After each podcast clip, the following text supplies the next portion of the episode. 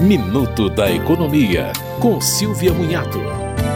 O INSS simplificou as regras para a concessão do auxílio-doença. A ideia é reduzir as filas de atendimento. Será dispensada a emissão de parecer conclusivo da perícia médica por meio da análise documental. O prazo de concessão passa a ser de 180 dias. Os benefícios de natureza acidentária também poderão ser concedidos por análise documental, desde que seja emitida a comunicação de acidente de trabalho pelo empregador. O envio dos documentos deverá ser feito pelo aplicativo Meu INSS INSS ou entregues em uma agência após contato telefônico pelo 135. Os documentos devem ter sido emitidos a menos de 90 dias da data de entrada do requerimento, conter o código CID e a assinatura do profissional com nome e registro no conselho de classe, além do prazo necessário para repouso. O prazo máximo aceito por esta via será de 180 dias.